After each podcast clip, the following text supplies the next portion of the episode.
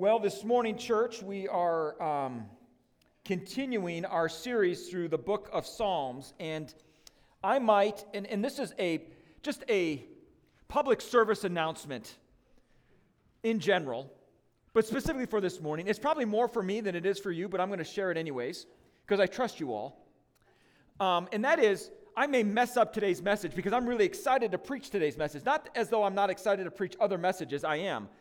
But this one, um, this one for me is, is just, for me, is the point of why we as a church gather.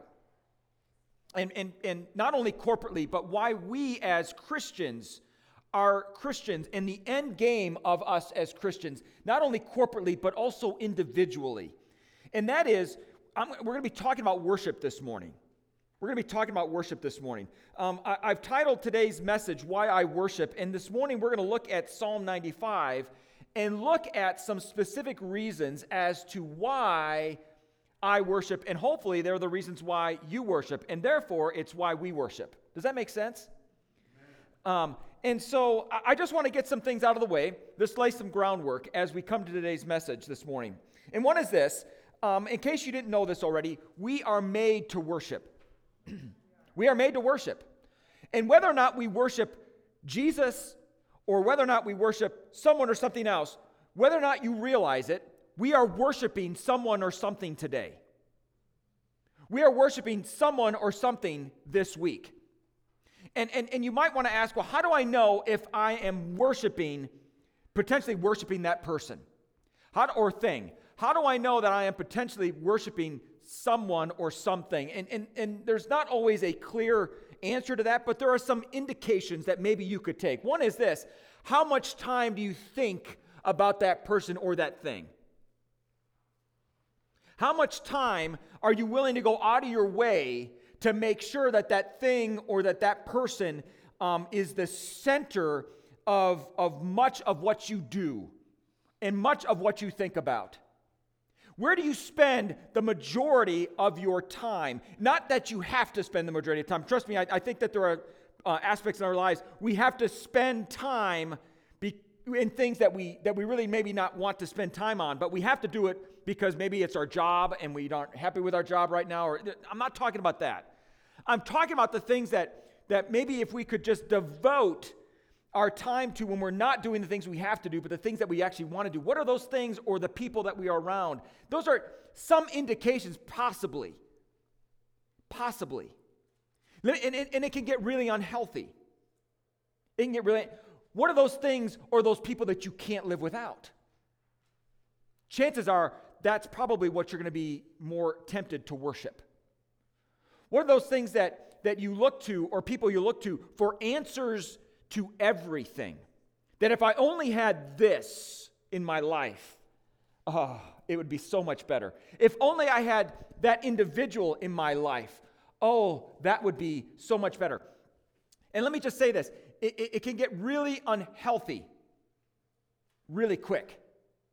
Because why? Because we are made as humans to worship. It is ingrained in us. We can't help it. We can't help it.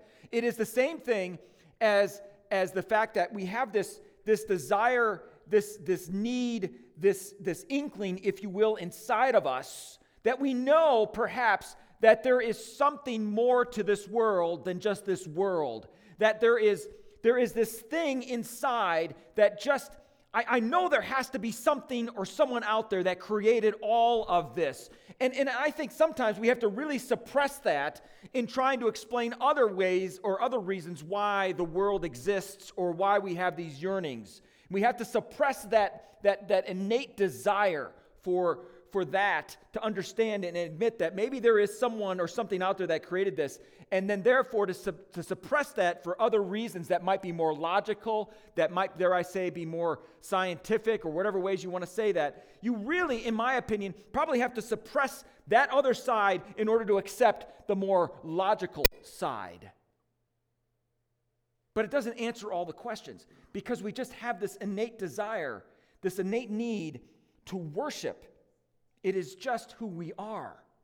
It is just who we are. So I just want to set that ground this morning as we get into today's message. Here's the second reason why I think this message is so important for us to understand is that whether or not we realize it, when we are face to face with Jesus for all eternity, and by the way, I'm, I'm just eschatological viewpoint here, and eschatology is just a study of the last days. Um, one of these words I learned in seminary, paid a lot of money for, so I'm sharing it with you.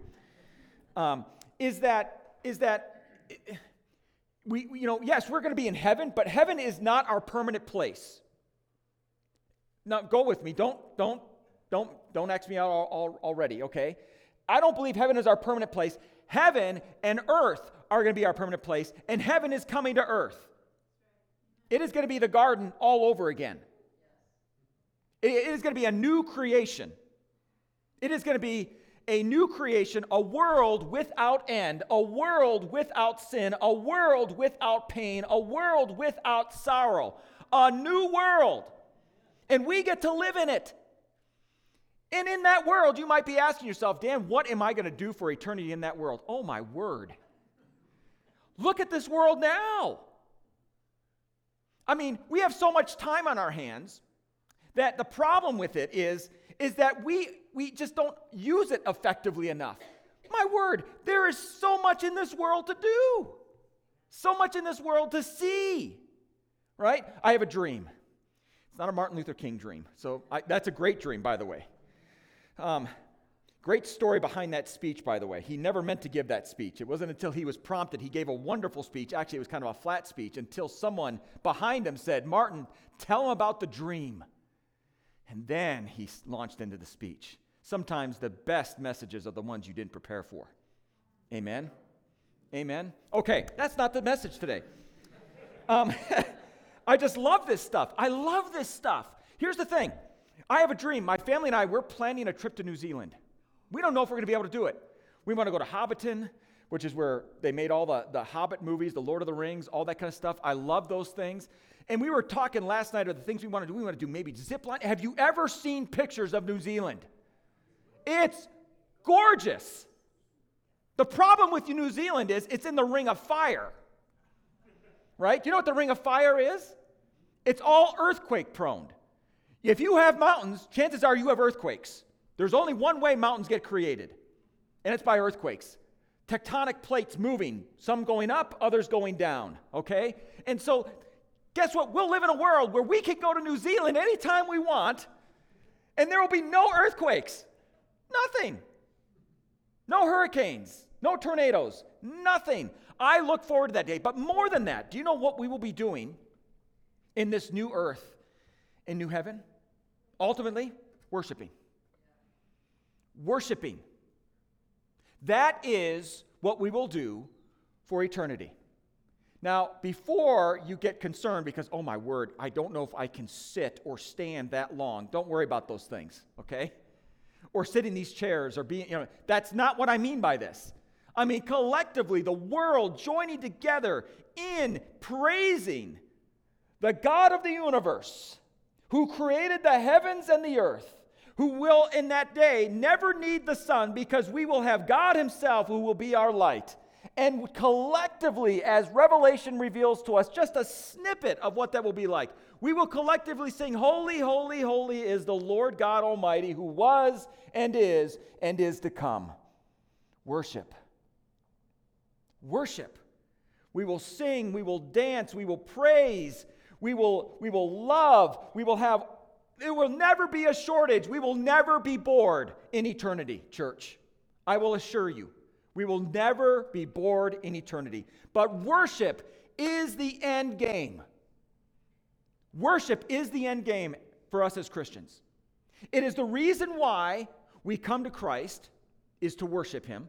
It is the reason why God went and told Moses, "Go and bring my people out of Egypt into the land I promised them so many years ago." So that they could what? Worship. Worship. That was before anything else, so that they could worship me. That's how important worship is. So much so, I love what A.W. Tozer says about this. He says the following I can safely say, on the authority of all that is revealed in the Word of God, that any man or woman on this earth who is bored and turned off by worship is not ready for heaven. Think about that. Think about that. I don't think we can be ready for eternity if we are not ready for worship. Because that's what eternity is. That's what eternity is. And this is why I love the book of Psalms. The book of Psalms is how we love God. And do you know how we love God, in case we haven't figured that out yet going through this series so far? Is we love Him by worshiping Him. And today's psalm is a worship psalm. In fact, C.S. Lewis said this about the book of Psalms The most valuable thing the Psalms do for me is to express the same delight in God which made David dance. I love that. I love that. Have you ever, have you ever come away from a worship service, whether it's here or elsewhere, and you just want to dance? And you just want to sing. You walk out with a pep in your step, dare I say, right? That, that is just, that is awesome. In other words, a German telling you this, brothers and sisters, I've told you this before, I'll tell you this again. Worship also involves our emotions. If we're not stirred up in our hearts, we need to check if we have a pulse. We need to check to see if we are even alive. Worship is the end game, which is why worship is so important, which is why I'm so excited this morning to share with you why I worship why I get to worship, and it is a privilege. And I hope that the reasons that I'll share with you this morning, as I see in Psalm 95, will be the same reasons that you also worship. And that we together will just be completely overjoyed, completely excited about the privilege it is to be able to worship. Amen? So let's dive in. And let me give you the first reason about why I worship, and it's this because God has invited me to worship Him. God has invited me to worship Him. Now, let's turn to Psalm 95, and I'm just going to read the first two verses here, and here's what it says Come, let us sing for joy to the Lord. Let us shout out loud to the rock of our salvation. Let us come before Him with thanksgiving and extol Him with music and song. Why do we sing? Why do we have music? Why do we do these things? Because that's a really important way to worship. There is something about music that just draws us in, isn't it? There's something about music that absolutely just plays on our emotions and draws and wells up within us desires and and images and all sorts of things that can be absolutely lovely and phenomenal and, and just great to grasp onto. Music has that kind of power. Absolutely, it does. Now, Psalm 95 is an interesting psalm. It is a part of a collection of psalms that kind of represent book four. As psalms are, are divided up into five general books, kind of representing the Torah, the first five books of the Bible. Remember, it's oftentimes the book of Psalms is considered the second Torah or the second teaching. And so the context, and there's some debate about this, is that maybe, maybe Psalm 95 and the larger collection in which it is found in is, a the, is in response to kind of a theological crisis of faith that the Israelites were having. That maybe it is a response to the fact that, God, I don't know if you're still here. I don't know what you're doing. I don't know if you're angry at us or not. I don't know. I'm having some issues with my faith. These Psalms, including Psalm 95, may be a response to that theological crisis. Church, let me ask you a question Have you ever had a theological crisis? I probably wouldn't put it as a theological crisis. Let's just put it as it is a God crisis, a crisis of faith. Have you ever had that?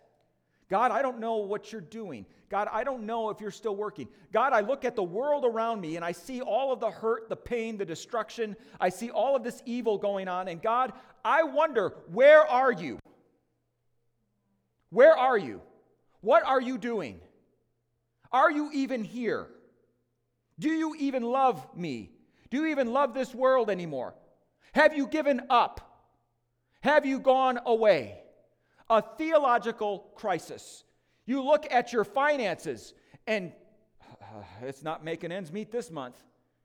You look at your job situation and you're like, I, I, don't know how I can continue to work here. You look at your relationships with those whom you are close to. Maybe it's a child or a spouse or a friend. And you're like, we're in a really, really tough spot now, Jesus. I, I don't know what to do here. I'm having some doubts. A theological crisis, a crisis of faith. Trust me, if you think that the Bible doesn't know what we're going through, you haven't read the Bible.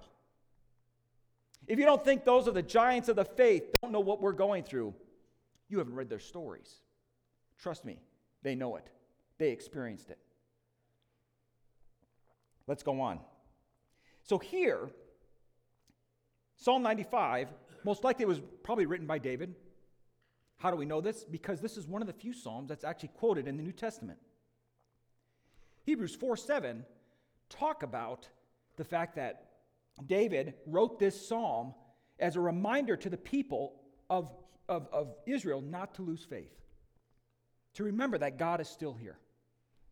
And it goes on, it says this. What is interesting about Psalm 95 is that it starts out with an invitation. It says, Come. It says, Come. Not only is this a command, but it goes on in verse 2 and says, Let us sing. It is kind of an invitation as well. It is both a come and a command to worship God. I love how the message paraphrase shares these two verses. Look at this. This is what Eugene Peterson wrote Come, let us shout praises to God, raise the roof for the rock who saved us. Let's march into his presence, singing praises, lifting the rafters with our hymns. Oh. Church, can you imagine what that sounds like? We have an idea. We have an idea what that sounds like. Have you ever been to an NFL football game? have you ever been to an NFL football game in Seattle? I haven't. I am told, well, I've never told it, I'm, no one's ever told me this. Maybe they have. I don't know. I've researched it.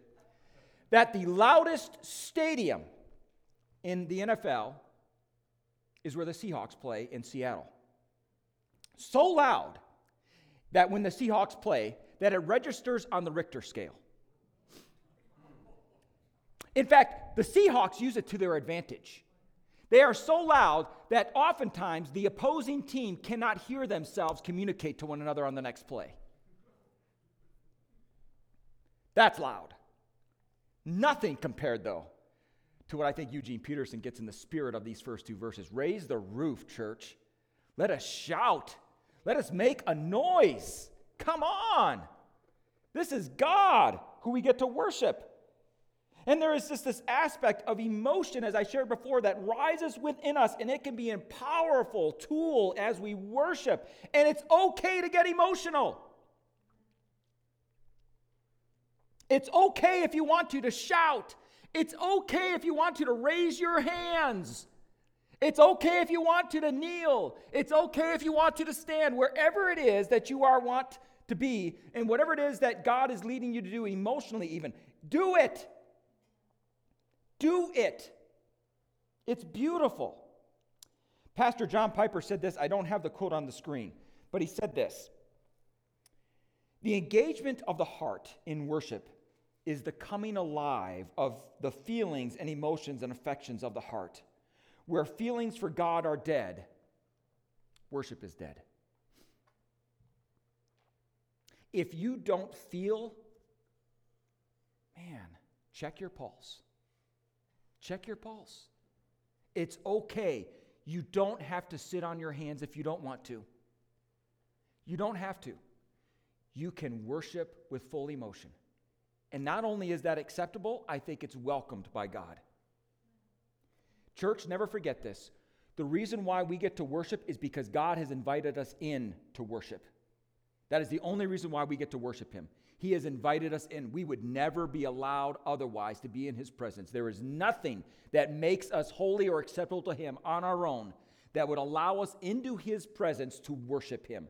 And yet, God has invited us, and that is a privilege. He extends the invitation to us to come and let us sing. Come, let us bow down. Come, let us sing for joy before the God, our Maker. Amen. Here's a second reason. Here's a second reason of why I worship. Because God is Lord of all. God is God. Listen to what verses 3 onward says this For the Lord is the great God, the great King above all gods. In his hand are the depths of the earth, and in the mountain peaks belong to him. The sea is his, for he made it, and his hands formed the dry land. Come, let us bow down in worship. Let us kneel before the Lord our Maker. For he is our God, and we are the people of his pasture, the flock under his care. Boom. Again, I think it's just this is who God is. God is God. He is this phenomenal creator. He is this unbelievable creator who created all. You look at the mountains, he created them. You look at the oceans, he created them. There is nowhere on this planet and in this universe that he has not created. And not only that, God is not bound by time, space, matter, or even geography. In the days that Israel lived and existed, in, in which the Psalms were written, it was common to have multiple gods because there was a God for the oceans, there was a God, excuse me, God for the for the for the uh, land, there was a God for the sky, there was a God for the animals. There was all sorts of different gods out there. And how do we know that God is not bound by any of this? Well, read Jonah. Read Jonah. I mean, Jonah thought he knew this. I'll just get away from God. That's hilarious. I'll get on a boat and go to the farthest reaches, and maybe God will forget me, or God won't know where I'm going, or God won't reach me that far. And, and he knew that was not the case. Do you know who didn't know that? Those on the boat. Did you ever think about this, church? Jonah is the most successful evangelist in the history of scriptures, and he never wanted to be successful. He got a whole nation to repent, and he did it on the bare minimum as he finally went and did it and preached in Nineveh of God's pending doom. He just gave one line, and the people responded. this is not how I wanted this to work out. He led people to God on the ship when he told them, Throw me overboard. Well, who's this God of yours? Oh, this is the God of the land and the sea. This is the God who's not bound by geography. This is God. He is the Lord of all. Let me read again the message paraphrase and how Eugene Peterson phrases these couple of verses here. It's beautiful. He says this beginning with uh, verse 3. And why? Because God is the best. He is the best. He is high king over all the gods. In one hand, he holds deep caves and caverns. And in the other hand, he grasps the high mountains. He made ocean. He owns it. His hands sculpted earth. This is God. This is God. Francis Chan says this, and I love what he says about this. And he says the following Many spirit filled authors have exhausted the thesaurus in order to describe God with the glory he deserves. His perfect holiness, by definition, assures us that our words can't contain him. And then he says this Isn't it a comfort to worship a God we cannot exaggerate?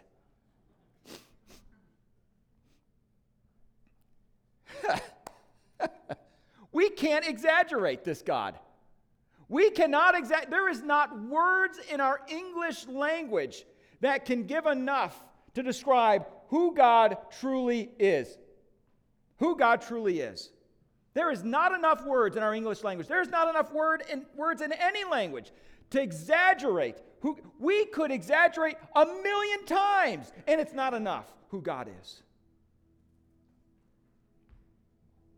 Church, I can't help this. Talk about worship. And not for us to sing a song right now together in worship, recognizing who this God is the great I am, the one who is the causer of things, not the responder. The one who is so holy we cannot even properly pronounce his name. the one who holds all creation together. This is who God is. And we get to worship him. So, right now, let's just take a little time again.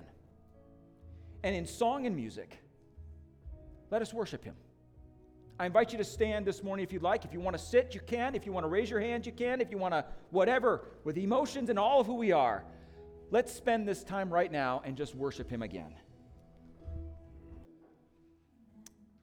Amen. You may be seated. I'm not done yet. So don't think that was the closing song. It isn't.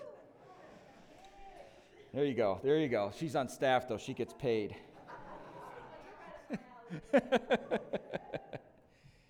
And think about this, church. This is what we get to do.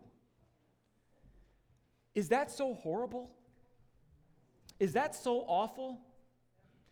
It grieves me that some of the biggest battles in churches are over worship. And for the most part, they're foolish battles, in my opinion. Battles over hymns versus contemporary songs, over um, or an organ or, or contemporary instruments, whether or not, you know, it should be, you know, lights and fog machines and and we're not going with fog machines, okay? But you have to know some way that the Holy Spirit is there, right? um, but it, it just grieves me. It just grieves me that, that our biggest, some of our biggest wars in churches and some of our biggest divides in churches are over worship. And you know what? so far, and I hope that you've discovered this so far, did you see that the reasons why I worship have nothing to do with those things? Nothing. They're irrelevant. We have preferences, and we can admit we have preferences. It's okay to admit that we have preferences. It's okay to admit that, boy, I wish we could do more of this. We had one person, she's no longer here, just a sweetheart of a person. Um, she would actually give, at the time my wife was leading worship, she would actually give Lori extra money if she said, if you throw in a hymn, I'll pay you a couple extra bucks. and she would. She would do it. And she would do it. Um, but man, it just grieves my heart. And, and, you know, worship is multifaceted. It's not just what we do here on Sunday, but it's also what we do out there in the world that also helps us and is also worshipful to God. When we serve others, when we actually are all about issues of justice and mercy because that is what the scriptures what what does god desire more than anything else micah micah talks about this to, to practice justice and to practice mercy romans 12 talks about giving up our very selves and that is our spiritual act of worship this this is an aspect of it it isn't the only part of it and yet, this is what we get to do. We need to keep our eyes on the prize, church. We get to worship the Lord our God, the maker of heaven and earth, the one who is above all, who is all things, the one who has created everything, the great I am. We need to remember this. It is a privilege. Here's my final reason why I worship it's this because God speaks, and I want to hear what He is saying. God speaks, and I want to hear what He is saying. The rest of the psalm says this. Verse 8 and verse last part of 7 and verse 8. Today, if only you would hear his voice, do not harden your hearts as you did at Meribah, as you did that day at Massah in the wilderness where your ancestors tested me. They tried me, thought they had seen what I did. For 40 years I was angry with that generation, and I said, They are a people whose hearts go astray, and they have not known my ways. So I declared an oath in my anger they shall never enter my rest. God speaks when we worship. God is speaking when we worship Him. And if we are aware that he is speaking, maybe, just maybe, we will understand, and more than that, we'll hear what he is saying. Here's the thing about this and this is what these passages seem to allude to, the closer you and I get to God, the greater the desire is to worship Him. The closer you and I see and understand what God may be doing, and more than that, what God is saying, the more we want to worship Him, which also means the opposite can also be true. That is, the further we get from God, the less desire we have to worship Him. The writer of this psalm warns us not to do this, not to harden our hearts. And he gives an example of an example of people who harden their hearts. He gives an example of the Israelites, and the, the, the, the reference here is the reference to the Ten Commandments when, when Moses comes down with the Ten Commandments and he finds that the people have created an idol and they're worshiping this idol, and he is incredibly upset with them. And, and the two places he mentions there, Meribah and Massah, one means uh, uh, quarreling and the other means testing. And all of a sudden now, these people have hardened their heart. Think about this. This is the generation, more so than perhaps any other generation, that saw the miracles of God that were so completely powerful, and yet even they hardened their hearts to Him. Be careful what you ask for if you say to God, God, if you would just show me a miracle, I would believe. God, if you would just do this, I would believe. If it didn't work for the people of Israel as he led them out of Egypt into the wilderness and eventually into the promised land with all of the miracles, my word, they had manna from heaven every day. They got sick and tired of it. Ah, we got to eat sweet bread again. We got to eat sweet bread. Who doesn't like sweet bread? We got to eat sweet bread again. I wish we'd had some meat. Right? And God gives them meat. So much meat that they got sick, they got sick to their stomachs on it. It was awful. A generation that saw these kinds of miracles a pillar of fire at night and a pillar and or a cloud during the day, you know, water coming out of rocks, you know, the, the plagues that were leveled on Egypt. All of these things, and yet even that generation hardened their hearts to God and would not listen to Him anymore. Church, that can happen still to us today. And perhaps the biggest obstacle to worship for each and every one of us isn't the inconvenience of a drive to church. Isn't the you know the, the, the time that the worship service happens. By the way, some of you are a little late today. I'm not naming names, but daylight savings times, I tell you, must be tough. right? I mean, it's those aren't the biggest obstacles. Do you know what the biggest obstacle to worship is for us? Our hearts. Our hearts. When we come in to, to worship with a posture of not wanting to engage, of not wanting to worship, chances are we will also have a posture that is not willing to hear God when He is speaking. And perhaps we need to hear Him. Perhaps there are some things He wants to say to us.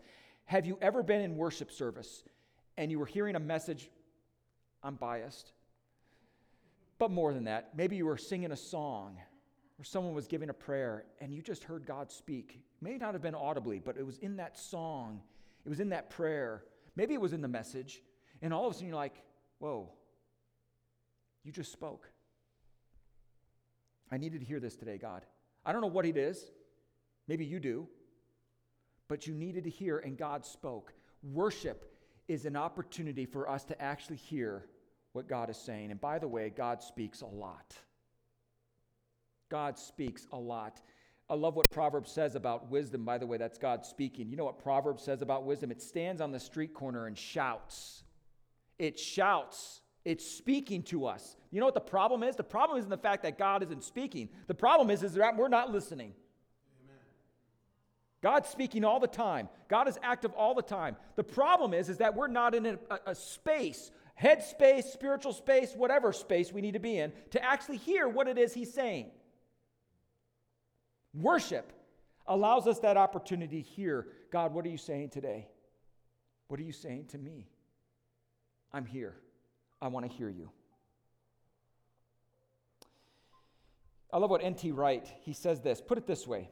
If your idea of God, if your idea of the salvation offered in Christ is vague or remote, your idea of worship will be fuzzy and ill formed. The closer you get to the truth, the clearer becomes the beauty, and the more you will find worship welling up within you. That's why theology and worship belong together. The one isn't just a head trip, the other isn't just emotion. So there's a story in Scripture. Jesus encounters a Samaritan woman at the well, right? Around noon, lunchtime, his disciples went into town to get some lunch. He encounters this woman and he begins to have a conversation with her. By the way, it would not have been normal for a woman or anyone at that matter to go at the well at that time of day. We know the story later on is that the reason why she was there is because of the fact that she was not a, um, a well respected woman in that community and talk about the bottom of the well. It was one thing to be a Samaritan, but to be a, dis, to be a Samaritan who had her issues and to now all of a sudden find yourself socially on the scale, I mean, way, way down, not even at the level of a Samaritan, that's pretty far down. And Jesus is engaging with her.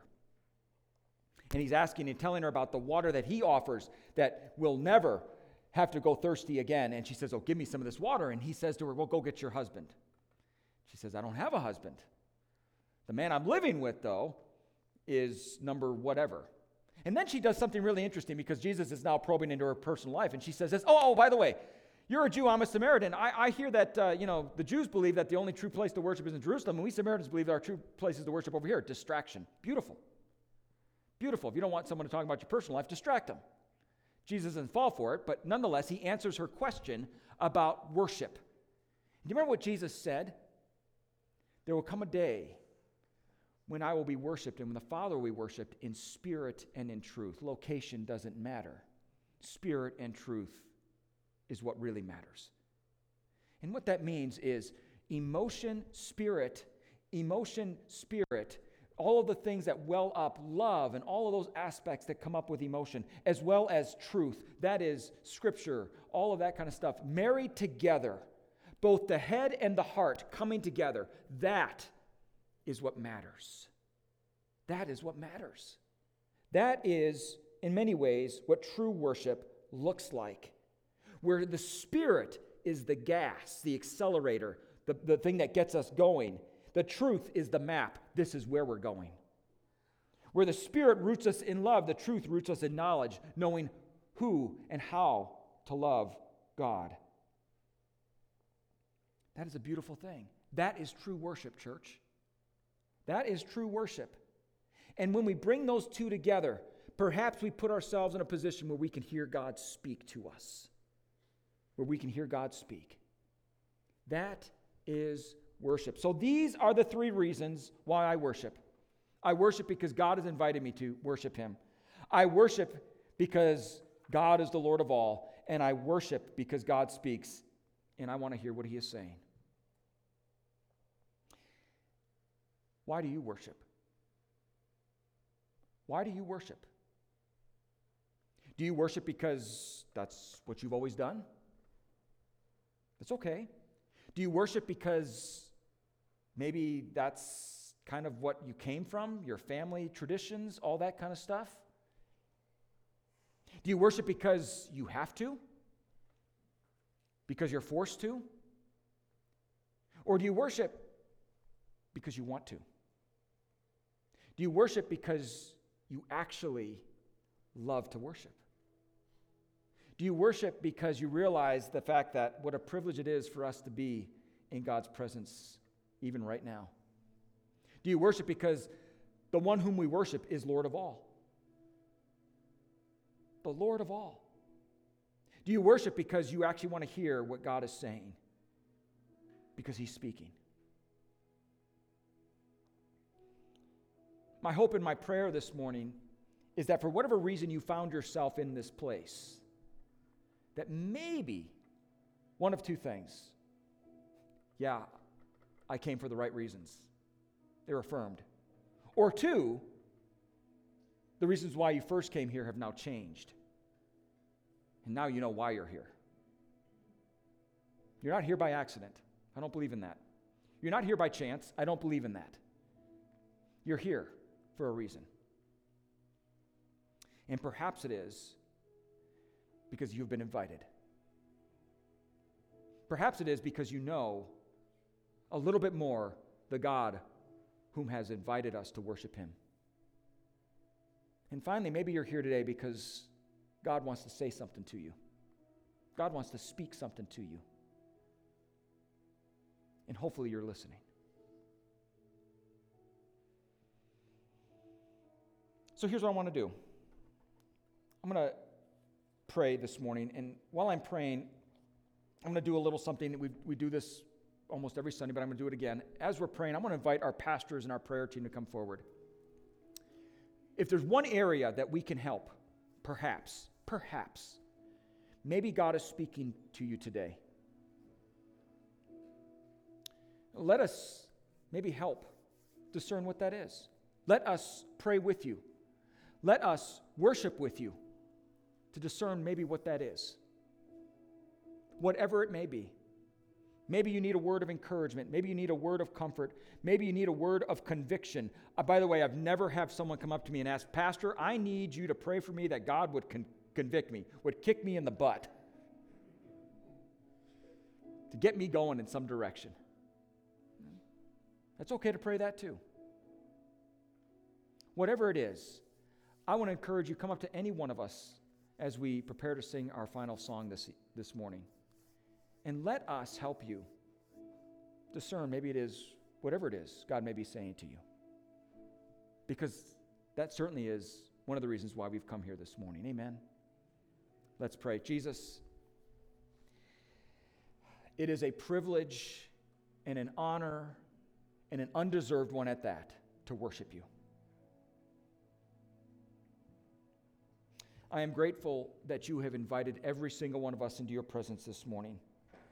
That you have invited every single one of us to come and to sing and to listen and to pray and to engage with each other. Jesus, I am grateful that you extended your mercy and your grace to us.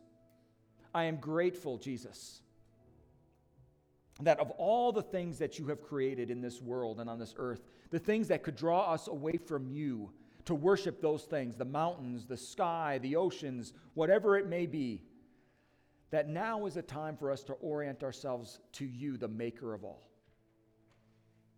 I pray this morning, Jesus, that we would never forget why we worship, that we would never forget who we worship, and that we would never forget that you are always speaking. Father, I pray this morning that as we come to the end of our worship time, that the time that we have spent here this morning was honoring to you, was glorifying to you, was pleasing to you. And not only that, Jesus, as I prayed at the beginning of this message, I pray at the end now that it is a declaration of truly of who you are. Jesus, we are your people. You are our God. And we love you. We love you more than words can express. We love you, Jesus. We love you, Jesus. We love you, Jesus. And it's in your name that we pray. Amen.